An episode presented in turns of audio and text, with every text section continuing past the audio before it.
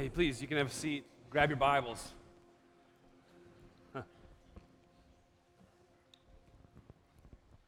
As we were singing the thing that I was, it was obviously, I'm, I'm, thinking about the message and I'm thinking about how everything fits together. And as always, it, it happens so often. I'm just amazed at how all the pieces kind of line up. And, and, and I think the question that I was wrestling with in my head is as we sang about the goodness of God, and then we sang about the faithfulness of God. And then we sang about the holiness of God. And I know that many of us are sitting in this room, we're like, He's holy. Sure, I'm there. I'm struggling with these other ones. I'm struggling with the goodness. I'm struggling with his faithfulness. It's like it's like that splinter in your finger that you just can't get rid of. You ever felt that? You know it's there. And there's many times I've done minor surgery in my house. Nail clippers, like goggles, rubbing alcohol. I'm trying it all, and I'm like, there, I got it. And then that's a minute later, I'm like, no, it's still there. Right? You ever had that? Am I the only one? Cool. All right, this is going to go. Oh, cool. All right. The reality is, those irritants remain sometimes. The truth is always the truth. But there's that irritant. You know that um, one of the most irritating things to an oyster is a grain of sand? Just a single grain of sand. And I didn't know if you know this or not. I didn't know this until last summer when my wife and I went to St. Augustine. We were standing by the bay. We're looking out. There's a bunch of oysters on the ground, not on the ground, because that would be like suicide for oysters. No, they were in the water. And we're watching them like, what is happening? And all the oysters like, they're spitting. Did you know the oysters spit? There's your trivia thing for today. You're welcome. What they do is they take in the water, they run it through their system, they get the nutrients they need from it, and then they expel the, the rest of it. Now, now, then what happens sometimes is when they bring in the water, there's some irritants that come in, oftentimes sand, and, but they're easy to expel, They and they spit it right out. It's a miracle I did not spit my cough drop out right there. It's a pretty, I mean, praise Jesus right there. That's, that's one, one thing I've heard. But they spit it out. But, but sometimes, in a very rare occasion, this one grain of sand they just can't shake. So, what they do is the only thing that they can do is they embrace it as the irritant that it is. And they begin to coat it in this liquid that over time solidifies. And they just continue to coat it over and over and over again until, until the process is done and one of us happens to uh, have great luck and stumble upon an oyster and we open it up and we find in it a pearl. So call a pearl what it is solidified oyster phlegm. You're welcome, ladies. But if there was never an irritation, if there was never frustration, there'd be no pearl. You know, God's trying to make a pearl out of your life. Now, let's be honest. We, we all want to get to that pearl part and ignore the irritation part, right? We all want to be Joseph, second in command, but, but we forget that that didn't happen without his family selling him into slavery, being lied about by Potiphar's wife, being thrown into jail, and then being forgotten in jail for a number of years before he was able to achieve that pearl status. We all want to be Moses, leading the people of God from, from, from oppression, liberating them from the Egyptians, but we forget that for 40 years before Moses led the people out of Israel, he led an out of public view life tending sheep for his father in law in Midian, all the while hoping that the people who wanted to murder him from Egypt never found him. We all want to be David, the second king of Israel, who led Israel into the golden age, right? But we forget that the time between 1 Samuel chapter 16, where he was anointed king, and 2 Samuel chapter 5, when he actually becomes king, is actually a period of 15 years. 15 years where he ran for his life, hid in caves, dodged spears thrown by the king, even at one point pretended to be a madman just to escape with his life. We want to be Daniel. But we, we don't want lions or lentils. Right? I mean, we, we just want the Daniel, the powerful man of God who prayed like nobody else's business, wouldn't forget that actually he was met with opposition around every corner. That irritant, that, that splinter, we all have it. Every single one of you in here has it. I don't care how old or how young you are. We all, we all have it. So, what do we do with it? Well, James gives us um, a very specific word in verse 7, James chapter 5, where he says this Therefore, brothers and sisters, be patient until the Lord's coming. Did you catch that? The command that James gave you is your favorite word in the English language patience. Because we're a patient people, aren't we? Oh, absolutely. We're super patient. You can tell. Just get behind the wrong person in the Dunkin' Donuts line. Or, I love you. If you're here and you work there, I love you. Please forgive me. I will continue to go there, even though I will make fun of this, but it is absolutely true. Just go to Dunkin' Donuts in Town to test your patience. They get it right, it just takes a while. We are in a microwave generation, a fast food generation. We are in the E-ZPass lane of life, and that's what we prefer to be in. You mention the word patience, we're all like, don't ever pray for that. And James uses the word, it's a compound word, two different words. The first word means long. The second word means anger, rage, wrath, or frustration. And so, what James is saying is patience here. Be patient, be long or slow to frustration. Long or slow to anger. And here's the uncomfortable truth what that means is that if, if we are being commanded to be slow to anger, it also means that we are going to be tempted to get angry because you don't learn patience in a comfortable setting. It begins with some sort of irritant, some sort of adversity, some sort of frustration. And, and, and, and it's interesting that James makes it very clear when we are affected by this adversity, we're affected by this irritation, when it gets its grip on us, the, the all too familiar response of all of us is to lash out at the people around you. Look, look, he says that. Verse 9, brothers and sisters, don't complain. That word can also be translated grumble or murmur about one another so that you will not be judged. Look, the judge stands at the door. Do not lash out at other people while you are learning this patience. As soon as he says this word, don't complain, don't grumble, don't murmur. Man, that's Exodus language right there, right? Okay, let me, let me help you. I love doing this. It's an onomatopoeia, my favorite kind of word.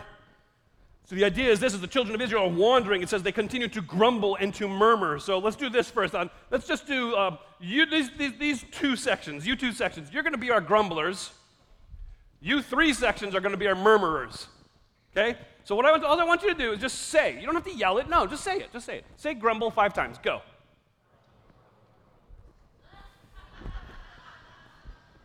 Five times. Murmur. Go. Now you know what drove Moses nuts. the reality is, we find ourselves in these situations where God says, There's an irritant, I'm about to make a pearl, and we're like, anymore.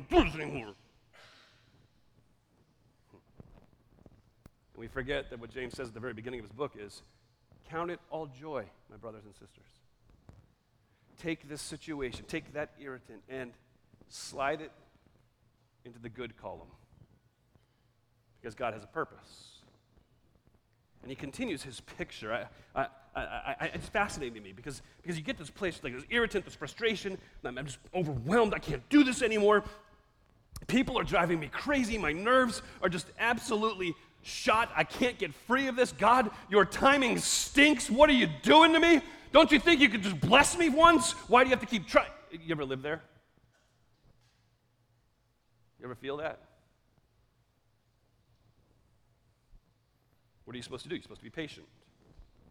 Well, what does patience look like? He tells us, verse 7 See how the farmer waits for the precious fruit of the earth and is patient with it until it receives the early and the late rains. I'm not going to ask you to raise your hand because if you answer this one incorrectly, you will be beaten to a pulp in your seat. I love you too much. How many of us would say farmers are lazy? Oh, exactly. It's like, I would never even joke about raising my hand. Exactly right. I'm fighting words, especially around here. Farmers are not lazy. A farmer doesn't just show up in the field having done nothing and expect to harvest a crop. No, the farmer does everything he can possibly do from sunrise to sunset, and he does it over and over and over and over and over and over. And as he does everything he possibly can do, his next step is to then wait on God. Because unless God does his part, bringing the rain, that, crop is going to be hurting. But the farmer isn't just sitting there twiddling his thumbs, he's actively waiting. He's doing what he can do and waiting for God to do what only God can do. I'm not saying that's easy. It's simple, right? It's not complicated. But it is not easy. It takes courage, it takes faith, it takes trust. This is the picture we get in Psalm 126. Those who sow in tears will reap with shouts of joy. The one goes along weeping, carrying the bag of seed. He will surely come back with shouts of joy, carrying his sheaves. This is the farming picture of patience.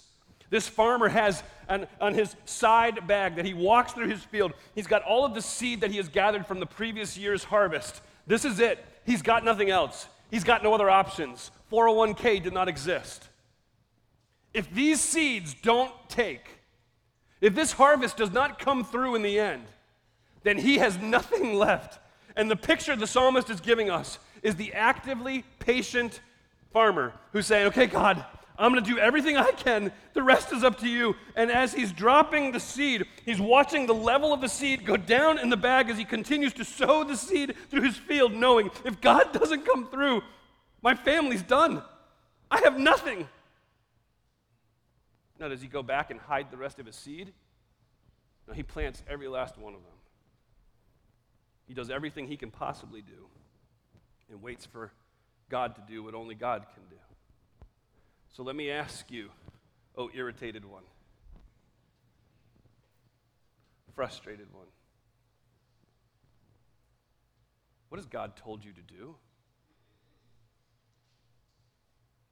Scary. A little intense. Makes my chest hurt a little, but I I, I know, I, I, understand. There are people here who are struggling. You are hurting. You have, and I don't know what your irritant is. So let me, let me introduce a few of those. Maybe, maybe it is your marriage. Maybe it's that child who's wandering from Jesus. Maybe it's your employment. Maybe it's your health. Maybe it's your financial situation. And you just can't fix it. And it seems like every time you get a little momentum, ah, there it is again. What are you supposed to do? You do whatever you can do. And you trust God to do his part, just like the farmer. Frank, I'm doing that. I'm, I'm throwing the seed in the ground and I'm standing back. I'm like, all right, bring the rain, Lord. Bring the rain. And nothing is happening. Now what do I do? Well, James tells you. Verse 10 Brothers and sisters, Take the prophets who spoke in the Lord's name as an example of suffering and patience. Look at the prophets. Look at those folks who are so highly esteemed in the history uh, of the Hebrew nation as they spoke to a rebellious people who were wandering and abandoning God. Look at those prophets that's the next thing you need to do. Well, well, let's think about that a little. What kind of message is James trying to communicate here? Well, let's, let's think about a few of the prophets. Let's think uh, about um, Ezekiel. Ezekiel.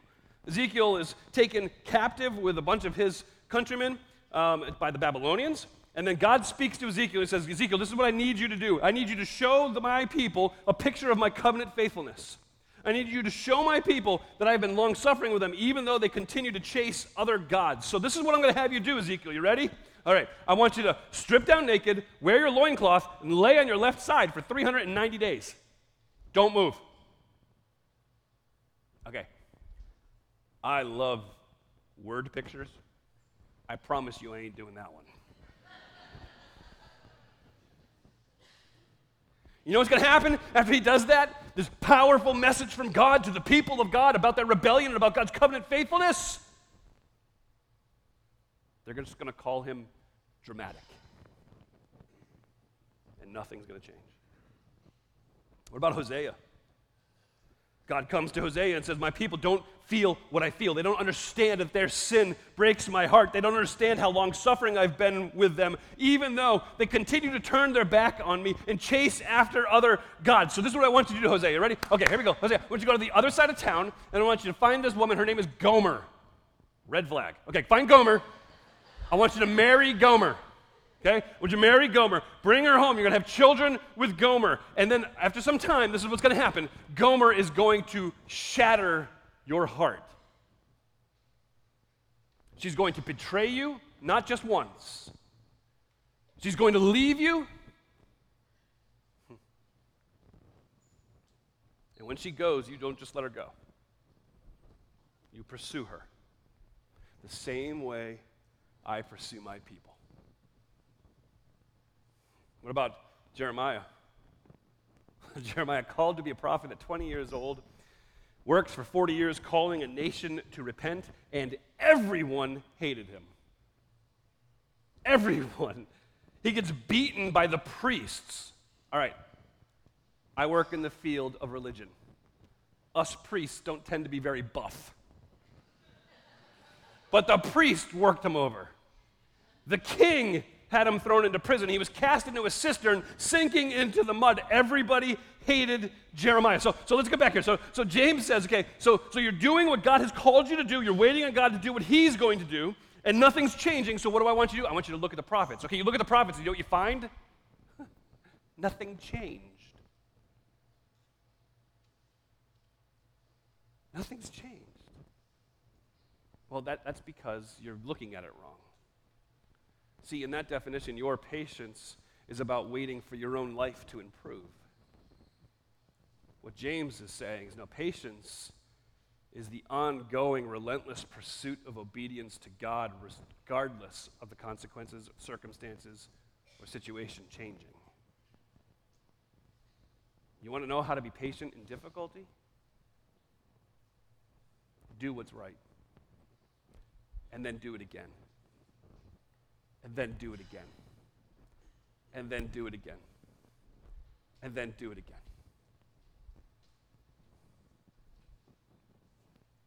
You want to know how to be patient? Let's talk about the Michael Jordan of patience. Verse 11 You have heard of Job's endurance,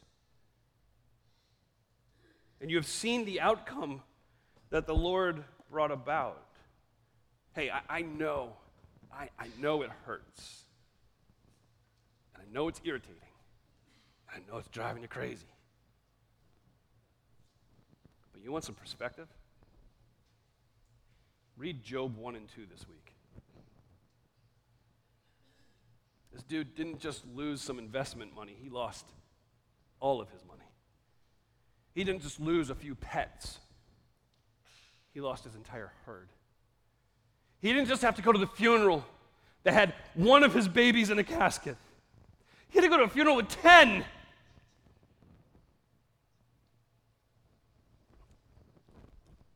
He's lost it all, and this is what he says I came naked, I'm going naked. The Lord gives, the Lord takes away. Blessed is the name of the Lord. Oh, yeah, right. Okay, good.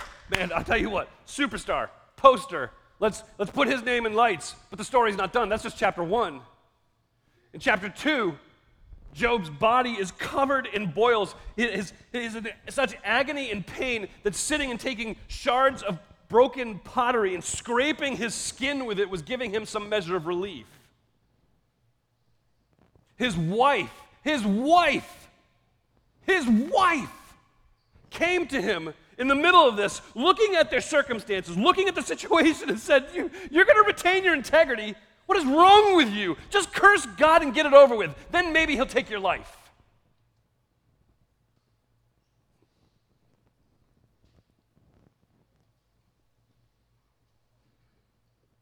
Discouraged, depressed, attacked, alone. Or, or maybe Job probably wished he was alone. How does he respond?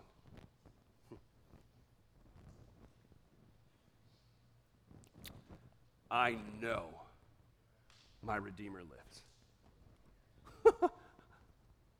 I don't feel anything like that right now. But I know for a fact that my Redeemer lives. So that's the way your prayer needs to start.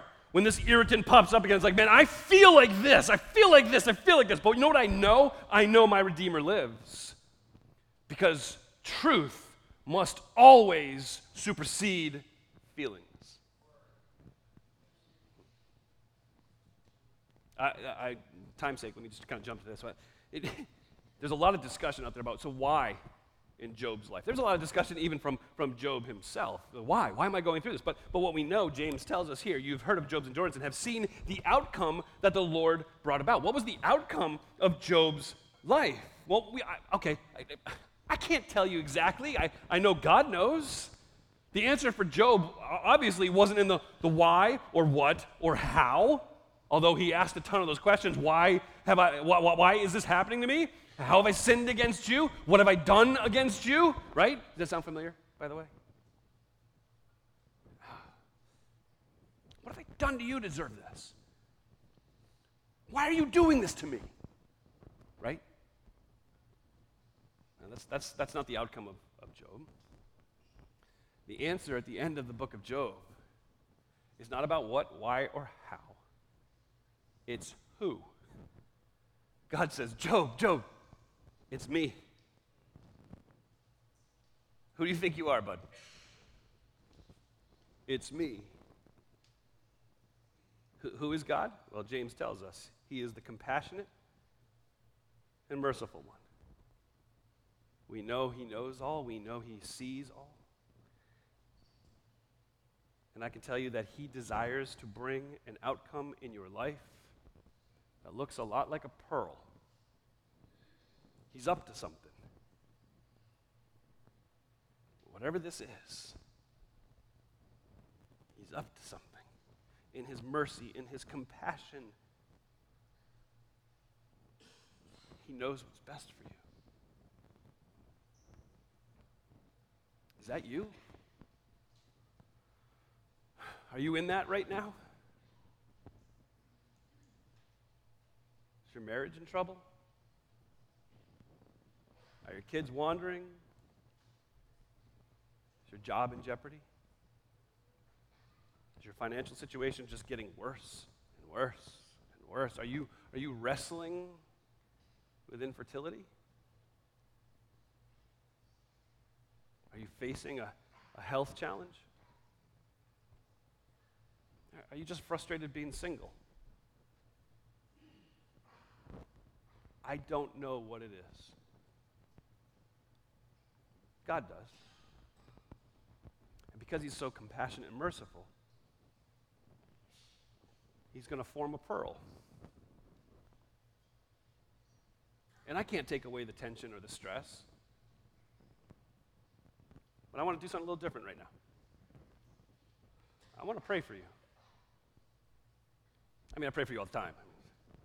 Obviously, I'm a pastor. That sounded really arrogant. I'm sorry, but I want to pray for you. If you, this is you, if you if you know that there is this irritant, this frustration, this pain, this angst, this anguish, this thing you just just keeps coming. If this is you, I'm going to ask you to do something bold. I'm going to ask you to stand right now, and I'm going to pray for you. I'm going to invite anyone who's not standing to pray for you as well. Would you stand and let me pray for you?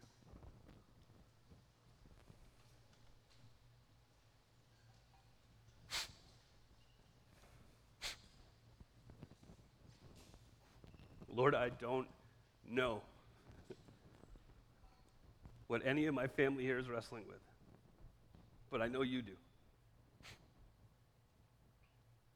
Because you are the all seeing, all knowing, all caring God, and there is nothing that has ever surprised you. I know you know, I know you care, because you are compassionate and you are merciful. I know there are those who aren't even standing right now who have groaned out to you and you have heard their groans. I know you care about what they're going through. So, Father, please allow them to rest in that. And I do pray. I pray that you would step into whatever it is they're going through. I pray that they would get that job. I pray that that kid would yield to Jesus. I pray that you would bring healing that is unthinkable. I pray that you would bring restoration to that marriage. I, I pray that you would just bring a fulfillment and a satisfaction in their life they've never experienced before. I pray that they would conquer addiction through the Spirit's power. I pray that you would jump right into the middle of it and show up for them. But I ask bigger than that, more than that, that you wouldn't just change things would you change them in the process? Oh, God, I pray that you would give them the spirit of patience they need. It's in the matchless name of Christ, I pray. Amen. Amen. Please be seated. Um, I'm supposed to be done. I'm not done. That doesn't surprise a lot of you. I know that. I can't, I can't stop without showing you the beauty of the promise that James gives to us here. I love that James isn't just like, going through tough times? Suck it up. Rub some dirt on it. It's somewhat subtle, and yet not subtle at all. We start back in verse 7. Therefore, my brothers and sisters, be patient until the Lord's coming. Hey, guess what? There is an expiration date on how long you have to be patient. There is an end point to everything you are going through that is not of, of glory and wonder and awe. Because one day it's going to be all done. And here's the beauty that James tells us hey, guess what? He stands at the door. It's coming. It's not prosperity thinking, you know, everything's going to end up your way. Nope. But everything will end. And one day, you will be able to look upon that glorious face of Jesus Christ Himself and thank Him for what He's done for you. Until the Lord's coming. You think you can hold out that long? I think that's why John at the end of Revelation said, Oh Lord, please, even so, come quickly. What will we thank Him for? Well, we're going to thank Him for exactly what we're about to celebrate right now together His broken body and His shed blood for your sins. Because this is all His doing, not ours. Man, if you are here this morning and, you are visiting with us and you know Jesus as your Savior and you're doing your best just to walk with Him as best you can, white knuckling it at times, because that's what we all do sometimes, right? Then I'm going to invite you to, to take communion with us. If you are here this morning and you don't know Jesus Christ, then I'm going to invite you just to stay in your seat. We look forward to that day. You can celebrate this meal with us, but today's not that day if you don't know Jesus. Instead, what I would like you to do is you sit there, just consider the cost.